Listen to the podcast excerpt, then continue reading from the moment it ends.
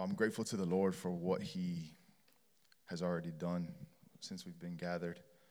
Um, it's funny, Mike made the joke, and I'm, i was actually sitting there trying to consider how I could condense down some of the content that I feel like the Lord put on my heart, or like narrowing the bullseye, um, just because of things that I've been praying for for us as we've gathered together this afternoon. Um, my heart has been stirred over the course of the week as I've been praying that we would have an increased revelation of Jesus, uh, the man Jesus in the age to come, um, but also the power of the Holy Spirit to be his witnesses.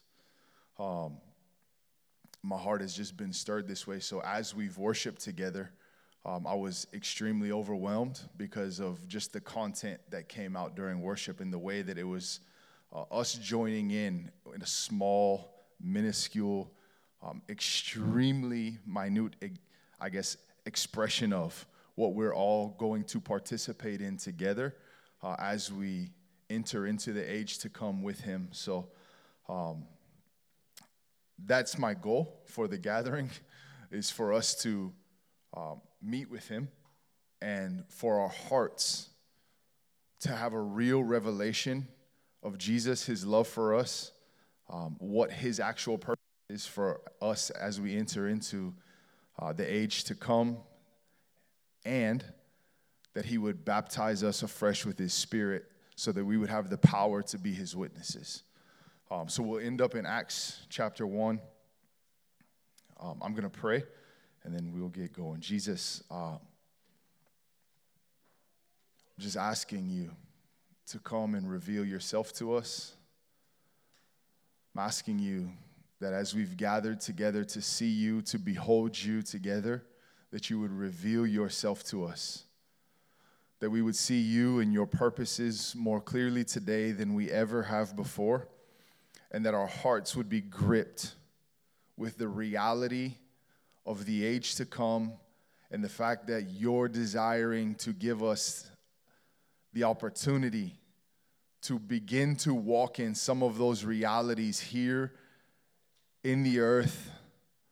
That you paid the price to have a people who would look like you. Help us, Lord, not to just understand these things theologically or be able to communicate them and have the, the right words to use, but I pray that in an increased way this afternoon, you would pierce our hearts with these truths. Lord, that in an increased way we would see your beauty. In an increased way, we would have a yes in our hearts to lay down our lives, even as we just received an encouragement in a different but same, similar and same actual way. Lord, that there would be a yes in our hearts to every invitation that you extend in our direction because we see you clearly and you're beautiful and you're worth whatever it is that you ask for. Help us, Lord, to see you rightly this afternoon. And may there be an infilling of your spirit.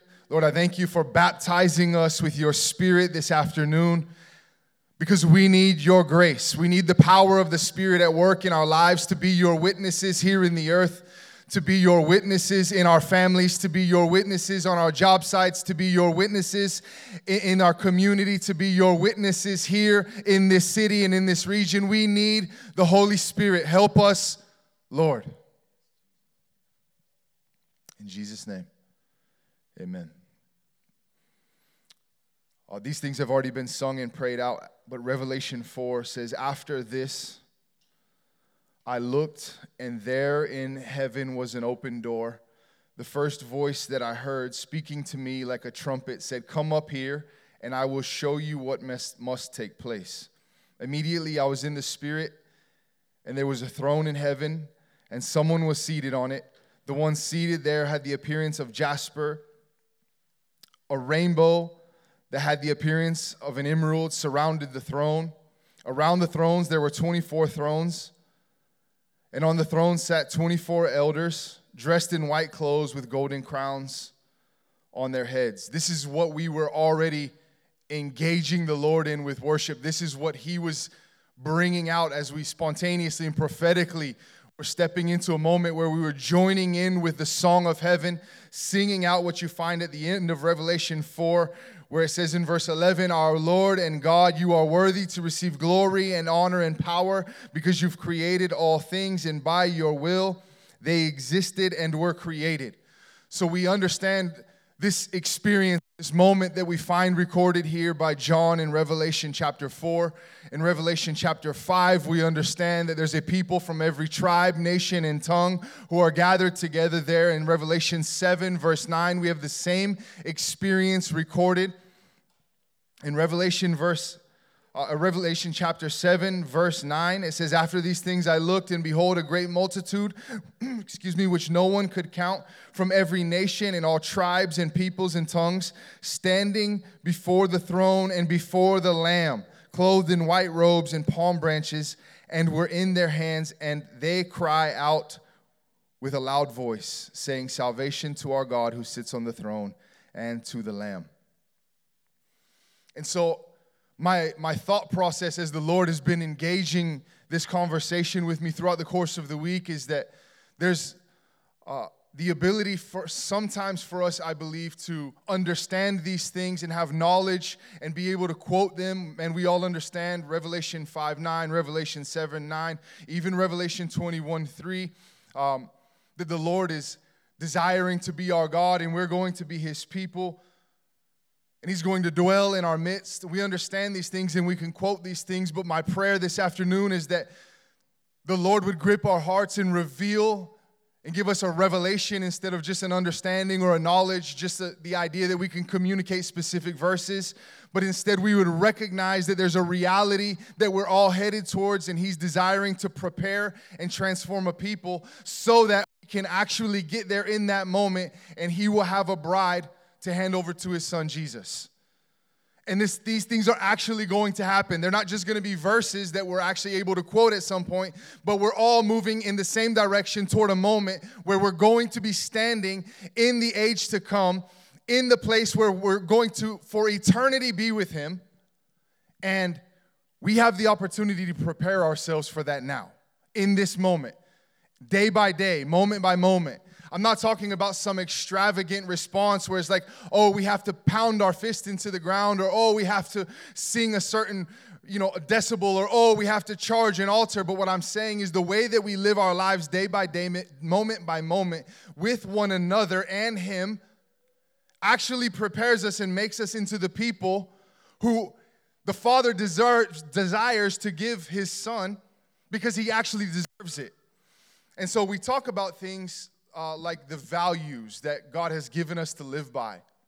Um, generosity is one of those. It was just touched on. Generosity, hospitality, the table of the Lord, uh, divine family, being a kingdom people who demonstrate and declare the kingdom realities and the gospel of Jesus Christ. And so the idea is how do we actually live these things out in such a way that we're being prepared and formed and shaped into the people that He desires and deserves. I believe that we have to, we must have a revelation of the age to come and what Jesus really desires, and we must be filled with the Holy Spirit. We must understand what this actually is all going unto, and we must be empowered by the Spirit to be His witnesses here in the earth, or it's impossible. We might as well give it up now. Um, if we're just thinking that, like, oh, well, we have to give ourselves to the table of the Lord and the values of the Father house because they're on a magnet, then we're missing the reality that it's actually preparing us to be a people who step into eternity with King Jesus as his bride. It's actually transforming us, and we're receiving discipleship by the lives of one another because we've given ourselves and laid down our own ambitions, desires, or goals in specific ways and places so that we can become a people who look like Jesus. And then the father hands over a beautiful bride because they've given themselves to something. What I feel the Lord has been encouraging my heart with is there's a specific way He's asking us to give ourselves to it. Not just because they're values that, like I said, are on a magnet or a bookmark or on our website, but instead because they're principles that we see in Acts chapter 2, which was already mentioned this afternoon, Acts chapter 2, 42 through 46. We see these principles laid out in the way that they live their lives day by day with one another. And the thing that it produced in them And there's an invitation to us come and live this way. Great, how do I do that? We talk a lot about come and live this way. Cool, how do I actually do that well? Because it's honestly difficult to be extremely generous if it's just because, oh, well, we're supposed to do that. It's hard to be hospitable and open up our homes and invite people in a consistent way into our personal space just because, like, oh, well, that's what good, good Christians do. It's hard to share the table of the Lord with people that we might not prefer to because it's easy to invite people over that we enjoy their company. it's more challenging when it's like, man, that wouldn't be my preference, but I feel like this is what God is saying because maybe there's something on their life that my family needs to actually experience and be transformed and receive discipleship from. Like, I might not enjoy it, it might not be what I would choose if I got to choose. But I'm giving my life to a value system because this is what God says will transform us and make us into a people who will look like Him. And so I believe as we give ourselves to these things the table of the Lord, generosity, hospitality, prayer together, divine family, prayer together, not just on Tuesday nights. Um, I actually was thinking about this the other day and I was considering the, the values and the way they're laid out on the website. And I was actually looking at it, I was like, man, if we go in reverse, we actually would end up where we're trying to be. Um, the way, just, just chronologically, the way they're laid out on the website. Like, we can't start with being like, we're kingdom people and we're a divine family, but we don't actually open our homes in hospitality or give generously or pray together. And so we have to conquer this in a specific way, in my opinion, where it's like, no, we have to open our homes and share the table of the Lord together because that requires generosity and hospitality. And when we do that, a lot of times we end up praying together with one another because we have real life conversations and interactions with people. And so these things go step by step, and all of a sudden we're praying together, and we're people who are committed to prayer this way. And now all of a sudden we realize we're becoming a divine family, a people, like Ephesians 2 says, are being knit together and are living stones who are standing and planted firmly on the chief cornerstone. And now we're actually a kingdom people who our lives declare with our mouths and our lives demonstrate because of the way we live life together, as it was mentioned already. We're a demonstration to, yes, those around us and even the principalities and the rulers who rule over our region. Our lives now knit together this way begin to be something that the Father looks like, oh man, this looks like my son. So we talk a lot about those things, or I, I, like to think we talk a lot about those things. Acts 2 42 through 46. The way that the early church gave their lives to these values and these principles. Um, but as I was praying into these things, I felt like the Lord really showed me and, and was revealing and speaking about Acts chapter 1. And so I'm going to turn over there um, and read a few verses. Acts 1, uh, verse 1. I wrote the first narrative, Theophilus, about all that Jesus began to do and teach until the day he was taken up, after he had given instructions through the Holy Spirit to the apostles he had chosen. After he had suffered, he also presented himself alive to them by many convincing proofs, appearing to them over a period of 40 days and speaking about the kingdom of God. And while he was with them, he commanded them not to leave Jerusalem, but to wait for the Father's promise, which he said, You have heard me speak about, for John baptized with water, but you will be baptized with the Holy Spirit in a few days.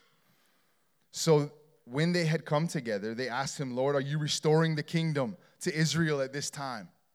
Are you about to do it? We've all been waiting for it. We've all given our lives to this. We've all said yes. Are you actually going to do what you've been talking about doing all of this time? And he said to them, It's not for you to know the times or periods that the Father has set by his own authority, but you will receive power when the Holy Spirit has come on you, and you will be my witnesses in Jerusalem and all Judea and Samaria and to the ends of the earth. Then verse 9 says, After he said this, he was taken up as they were watching, and a cloud took him out of their sight. While he was going, they were gazing into heaven. And suddenly two men in white clothes stood by them. They said, Men of Galilee, why do you stand looking up into heaven? This same Jesus who has been taken from you into heaven will come in the same way that you have seen him going into heaven. And so, obviously, the idea here is there was two things touched on. One, you're going to receive power to be my witnesses. But two, he's coming back. He's coming back and he's going to rule and he's going to reign and he's really, truly going to establish his kingdom.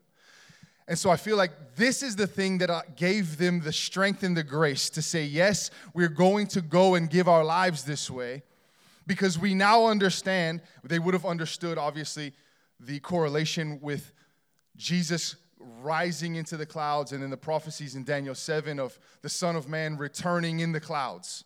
So it's a correlation there that they would have caught, they would have understand. We all we all understand. Well, excuse me, they would have understood. We all understand that. But he points out these two things. You need the power of the Holy Spirit. And then when he leaves, they're all standing there. He's going and they're gazing. And all of a sudden, there's two dudes standing there saying, Hey, the same way he went, he's going to come back. And then the next thing we see is Acts 2. The Holy Ghost comes, they're filled with the Spirit, and now they're giving themselves to a specific way of life.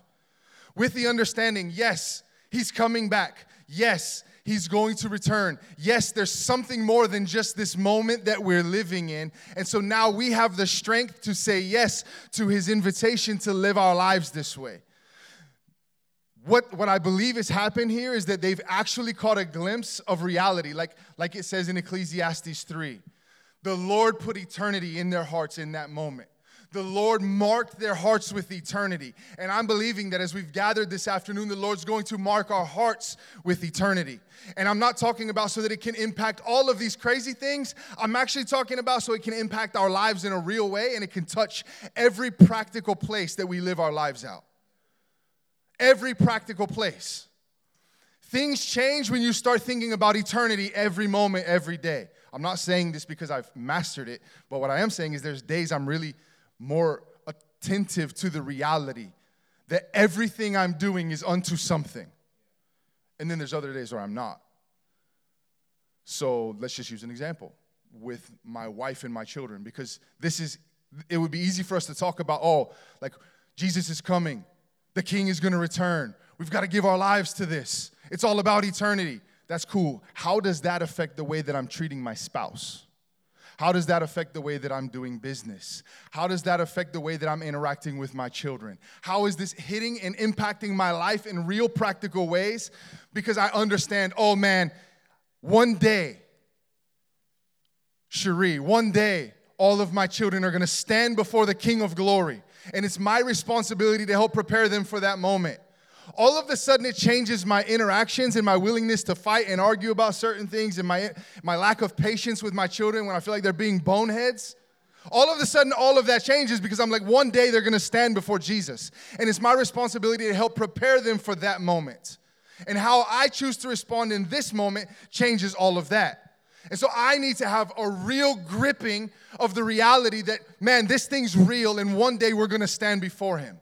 One day He's coming back. One day He's calling us all up, come up higher, and now stand before the King of glory. And so, how am I living my life moment by moment, day by day? In my home, with my family, in business interactions, in the community. How am I actually doing this? So I believe that being filled with the Spirit, as it's been joked about many, many, many times, like we don't need the Holy Spirit to spend time with Jesus. We need the Holy Spirit to spend time with one another. Like we don't. We don't need the Spirit for the secret place. We need it for the public place. And so my prayer is, Lord, as I've been as I've been considering the things the Lord's desiring to speak about today, my prayer has been, Lord, you must grip us as a people with this reality of the age to come. You see it in the life of Jesus. He's gripped with the reality that one day it's all going to be wrapped up. And one day he's really going to get this people that he's been promised. You see it in the way he lives his life. He is the one that we should be looking to. Everything he did, everything he did was because, oh, I've seen my father do this. I'm consistently looking to the Father to see how I should live out my life in the moment. It wasn't like, oh, well, how did I do today? Like, five minute, 10 minute prayer at the end of the day. He's constantly looking to the Father. How do I set up my life? How do I order my life? What should I do? What should I not do? What should I say? What should I not say? Maybe it's just me, but I'm not there. Maybe it's just me, but I feel like, man, Lord, I have to. I have to have a revelation of the fact that your the whole purpose of this game is for the end game. We're playing for the end game. It's like one day you deserve this transformed people. And it's not just about us sharing meals together and forcing ourselves to get together to pray and oh man i have to be generous in this way or man i haven't had anybody into my house. It's no like lord you're actually coming back for a people that you want to look like you. How do we give our lives to that? I've got to be filled with the holy spirit and i have to be gripped with the reality of that fact that there is an age coming where it's all going to be about him getting what he deserves. It should be now. We should be that people. We should be that people that are a a small picture or a glimpse of like, oh man, they're they're they're different. They respond differently. They react differently. I think the word that was used when Samuel was here is they're a subculture. Yeah, there are people who are in the world, but they're not actually of it, and it's actually evident that their lives look different. And so Jesus is gripped with the fact that all of this is for another time period. He lives his life on earth as a man, yes, but as God, as the Son of Man, as human, which is rarely contested in the scriptures, but as the Son of Man, which is heavily contested in the scriptures. We see this constantly as he's referring to himself and as others refer to him as the Son of Man. It's like, oh man, this is causing all kinds of problems with the religious folk. Why? Because they understood what he was saying also. They understood he was saying, I am the one that this is all about. And I'm asking you to lay down your lives and give them so that you can be a part of this people in this company of people who are going to be given over to the Father one day so that they can hand them over to the Son. There's a hotly contested topic in the scriptures. So you see it in the life of Jesus in a real practical way. Everything I see the Father do, that's what I'm going to do. John chapter 5. Then he brings others along with him on the journey. So it's not just a solo or individualistic journey. It's no, I understand now that there's something that we're building for. Come and follow me. Come and give your life with me. The invitation is as it's already been mentioned, to come and give it all. The invitation is to come and lay it all down. So he says, Come and follow me. Why? Because as they live with him for a period of time, they might actually be prepared to lay everything down at the end of their own lives. But something's happening in them. They're being transformed and made into his image as they're giving themselves over to him. And the way he's saying, Hey, come follow me. I mean, we have to be able to realize and recognize that these guys were fishermen, they were tax collectors, they were simple men who we see in Acts 4 says they were uneducated and they were unlearned. But man, we can't deny something. They've actually been with Jesus because their lives had been transformed. Because there was a man whose heart was gripped with the age to come though he was standing in the present day and he said, Come follow me. Come live your life this way. And I believe that what's going to happen is you too will be ones who live your life here in the earth for another time period, for another era. Then you find Jesus in Luke chapter 22. Obviously, he's in the garden. And this is the moment. Are you willing to lay it all down? This is the plan. This is what we're going to do. And he's standing in the garden and he's like, Lord, if there's any other way, if there's any other way, if we can accomplish this in any other avenue, please take this cup from me. But if not, not my will be done, but yours. This is a man who's been conquered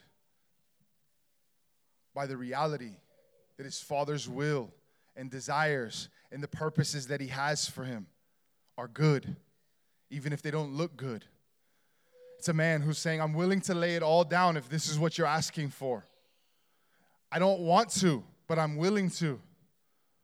And I find myself in this place often where it's like, Lord, I, I understand what you're saying, but it's really painful and I don't want to. That isn't how I would choose to do it. And I'm asking the Lord for grace and I'm asking Him for an increased revelation of the age to come. And I'm asking Him to fill me fresh with His Spirit regularly because I need to be able to say yes in a moment like that where there's blood leaking out of my face because of the pressure of the moment. But I'm so committed to His voice and His purposes that I'm saying yes, yes, yes. It's not my will, but it's yours. The only way that we can actually accomplish these things is if the Lord gives us His Spirit in a wild way and He actually reveals in our hearts in a sincere, genuine way this throne room moment, this throne room experience that we've been worshiping about all day long. All afternoon it was holy, holy, holy is the Lord God Almighty. Worthy is the Lamb. Worthy is the Lamb.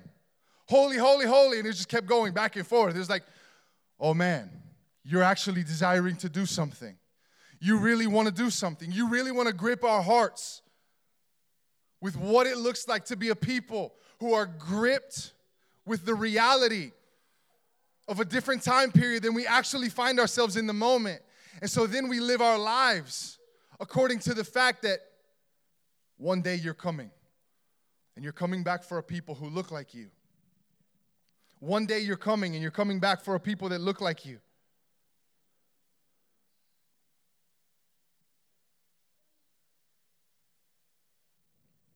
In Revelation 1, verses 7 and 8, it says, Look, he is coming with the clouds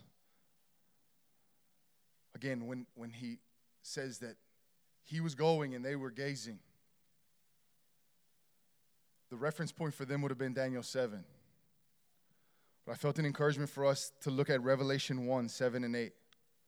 It says, Look, he is coming with the clouds, and every eye will see him, even those who pierced him, and all the tribes of the earth will mourn over him. So it is to be. Amen. I am the Alpha and the Omega, says the Lord God, the one who is, who was, and who is to come, the Almighty. So, in an individual way, we can look and say, Man, Lord, grip me with the reality of the age to come. Fill me with the Holy Spirit. But I believe it impacts us on every place because then, it, if it's us as individuals, then it becomes me as our unit as a family.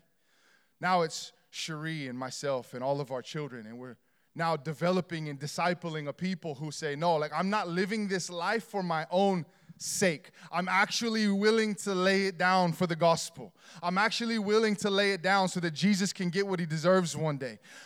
And now we start raising up children who are living their lives saying, I'm actually willing to give my life.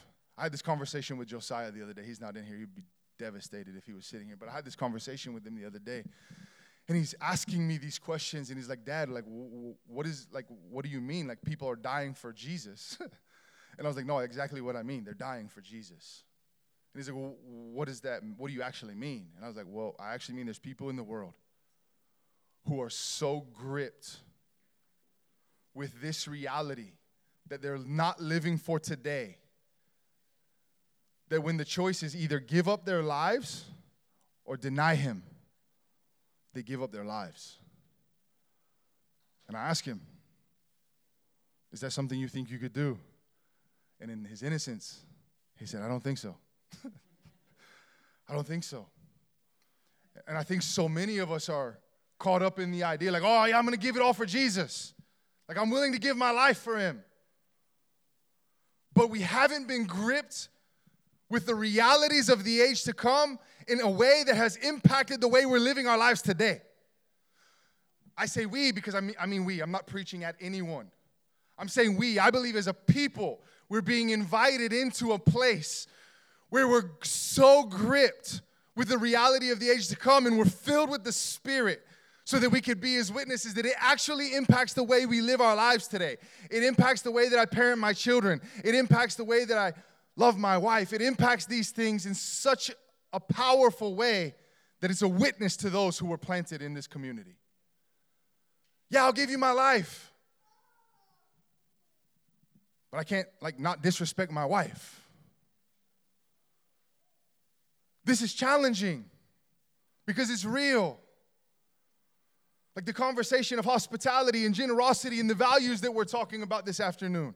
We cannot do it on our own strength. And there's nothing that's actually going to bring transformation if we're trying to do it because that's what we're supposed to do.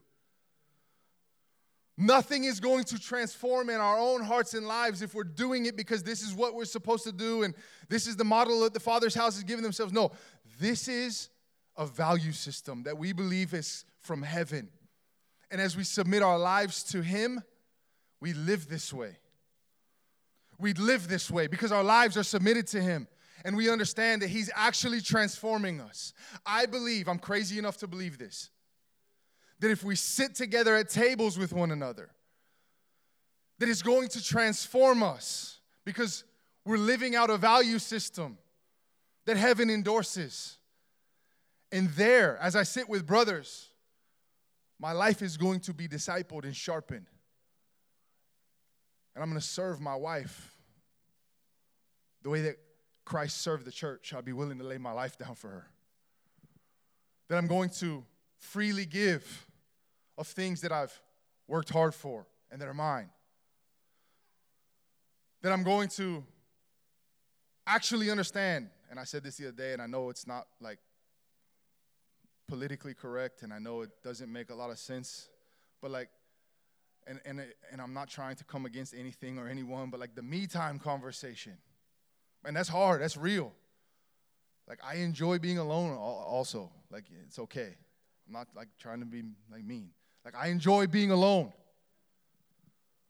But this isn't what we're called to. like, this isn't like, like the me time movement It's garbage. like, we're called to live our lives with one another. And so when, when I start considering these things, I'm like, Lord, you're actually asking us to live our lives separate from the culture of this world. But we're in so many ways given over to the cultures of this society in our lives. Like it's such a temptation just to, just to like, oh, I had dinner with the Moombas this week. I made it to the prayer meeting. I was at the gathering Sunday morning. Like, ding, check mark. I did it. But he's calling us to live our lives in a way that in every moment of every day, we're realizing that the decisions I'm making now are affecting eternity. I can't say I'm there. I need the Lord to grip my heart with a fresh revelation of His face and with the fact that He's doing something that is not going to be about me or next generation or even the next one if He should tarry that long, but it's something that He's doing that's going to last for eternity. And all of a sudden, that impacts and changes the way that I give my attention and my affections. All of a sudden, I'm intentionally giving my life in specific ways because this is going to impact eternity. It's really hard to argue with your spouse. Try this.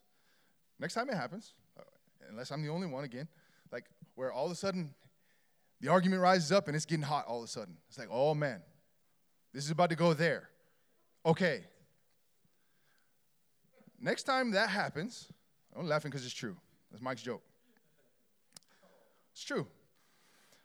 Next time it goes there, think about like I'm preparing him or her, her or him, for eternity. The way I respond right now impacts eternity. It's gonna be real hard to act a fool. I promise. It's gonna be really hard to argue over something silly. I promise. And then, like, day by day, all of a sudden, our lives begin to look different because, man, I'm living for another day. I'm not living to win an argument. I'm not li- living to be right. I'm not living to be like, I'm living for Him. I'm living because my family is going to look like Him. And now all of a sudden, we as a family will become a people who are prepared to be companions of Jesus. This is what it says about the men in Acts chapter 4. Some translations say that, man, they're uneducated and they're unlearned, but we can tell they're companions of Jesus. And so this reality has to grip my heart. I'm praying and I'm asking the Holy Ghost, please let my heart be gripped with the reality of the age to come and fill me with your spirit. And I'm praying this over our family and our community, over this church and this city. Lord, let a people rise who would actually have a cry in their hearts. Like, let Revelation 4, 5, 7, 21, like, let them not be scriptures that we can talk about from an, a, a headspace knowledge, but instead let this be the thing that fuels every decision that I make is that one day I'm preparing myself, my family, those around me, this community to stand there in that moment and say, Holy, holy, holy is the Lord God Almighty, who was and who is and who's come. Holy, holy, holy is the Lord God Almighty, who was, who is, and who is to come. Like that these things would pierce our hearts in such real ways that it affects every decision that we make. We must become a people gripped with the reality of the age to come because we're to live our lives out as a demonstration of what's possible. We're supposed to be living our lives as a, as a, lives out as a demonstration of what's actually possible. I'm over all of the other stuff. and I'm not talking about other churches. I'm talking about I'm over all of the other stuff. Like it's taken me years to wrestle myself into a place. I was having this conversation recently with some brothers.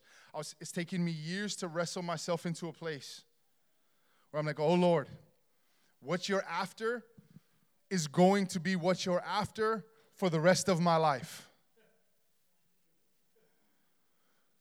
So many times we look at invitations from God and we're like, no, I'm going to give myself to this and I'm going to conquer it and I'm going to tackle it because that's the way I'm wired. Like, oh, I'm going to give myself to this and I'm going to tackle it and we're going to fix it and we're going to right the ship and then we're going to be good to go. But what I'm realizing and recognizing is that there's a joy that comes when I say, oh no, this is the conversation that you want to have forever. You want to continually reveal more of yourself to me so that I can live my life given over completely to you. You want to continually fill me with your spirit so that I can always live my life powered and, by the power of the spirit as a witness to my family and to this city and to this church. This is actually what you're wanting to do. And the conversation happened because of a singular laned conversation that was going on, or what I thought was anyway, that the Lord has absolutely blown open and been like, if you'll see my face, if you give yourself to seeing my face, if you give yourself to the revelation of the realities of the age to come, and you'll let me fill you with my spirit so that you can be my witness, we'll keep doing this for the rest of your life. We'll keep doing it because every time, who do I think I am? They're like, I've seen enough. Who do I think I am? That I've seen enough. There's beings that are vividly described to be covered with eyes on their wings and their bodies and even inside of them who forever have been circling around the throne, and the only thing they can say is, Holy, holy, holy. Worthy is the Lamb. Holy, holy, holy, worthy is the Lamb. But I think I've stepped into some mature place where I don't need to see him again.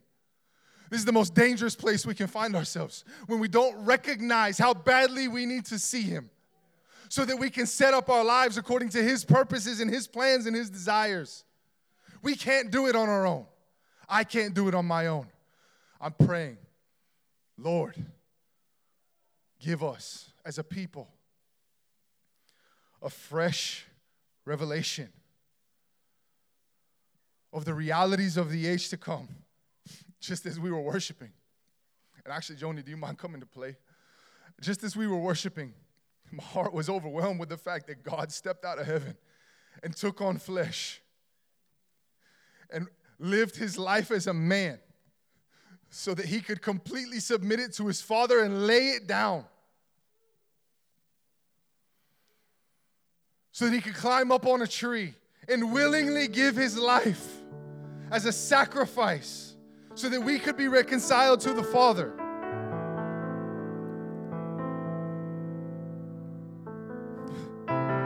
Who ascended into heaven. And then this thought hit me. It's not, it's not anything new. But he's eagerly waiting the day of his return. He's eagerly waiting for the day of his return where he gets to get up off of that throne and say, Come up. Come up here. Come up here. But I believe he's just as eager as he is about that day. There's an invitation today to come up and see it a little differently. Come up and look again. Come up and be fascinated. As he they were as he was going, they were gazing. I believe there's an invitation this afternoon for us to gaze into his face again. I believe there's an invitation for us to gaze into his face again and to let him reveal himself and all of his purposes and desires to us. I believe that he wants to fill us with his spirit so that we can see rightly, so that we can become ones who image Him, so that we could give our lives, so that we could lay them down. Man, and it's already been mentioned the rich young ruler conversation, but it's not just about money. The invitation is come up here so I can show you that if you're willing to lay it down now, this is where it's all headed. Holy, holy, holy. So I believe there's an eagerness in the heart of the Lord today to reveal himself. He's eager to reveal himself. Jesus, I'm asking you to reveal yourself to us. I'm asking you to reveal yourself to us, and I believe it's something you desire to do. I believe it's something that you're desiring to do. Lord, I ask you this afternoon to reveal yourself to us afresh and new. Let us see your face again. Let us lock eyes with the one who has eyes of fire and hair that's white like wool. Let us lock eyes with your loving, gracious, patient eyes. As you invite us again, come up and look. Come up and see. God, help us Help us not to be so consumed and caught up in what we're seeing around us, but let us gaze into your face. I hear the echoes of the voices of the angels saying, He's coming again in the clouds. He's coming again in the clouds. He's coming on the clouds again. The same way you saw him go, he's going to return. Lord, help us. Help us to be gripped with the reality that you're coming back for a people who look like you. Lord, let us not weary ourselves in trying to give ourselves to values or systems, but instead let us give ourselves freely to you. Help us to give our lives freely to you. Lord, I pray that as we see your face, this afternoon there would be a renewed yes in our hearts to lay down our lives. Lord, have freedom to speak to us. Lord, have the freedom. We're, we're asking you to speak to us about ways that you're inviting us to lay down our lives and to give you a yes. Lord, I'm asking you to fill us with your spirit afresh. Fill us with your spirit afresh. when they asked, Are you going to restore the kingdom to Israel? Lord, your response was, Don't go anywhere. Stay right here because the thing I've promised you, it's coming. The things I promised you, it's coming. You're going to receive power to be my witnesses. Lord, we want to be your witnesses. We want to be your witnesses. Even as it says in John 1. Everything you see, make it a testimony. The same word could be translated witnesses. You're a witness. So we're asking you, Lord, to invite us up, see your face, to be overcome by your beauty, to be gripped with the reality of the age to come, and to be filled with the power of the Holy Spirit, to be the people that you're asking us to be. God, it's no light matter. Lord, we're not asking you for signs and wonders and power and might or giftings. This afternoon, we're asking you to grip our hearts and to fill us with your spirit so that we can be the people that you deserve, so that our lives can be an offering poured out so that our lives can be an offering poured out for the King of glory, the one who's deserving of everything.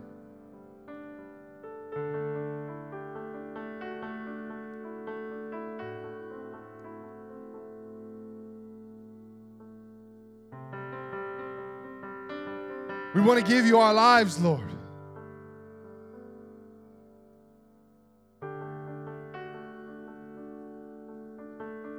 I want us to respond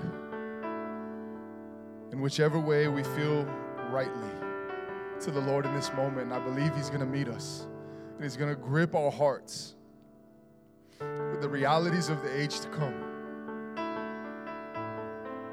And He's going to fill us with the Spirit. To fill us with His Spirit so that we can give our lives to the life that He's invited us to.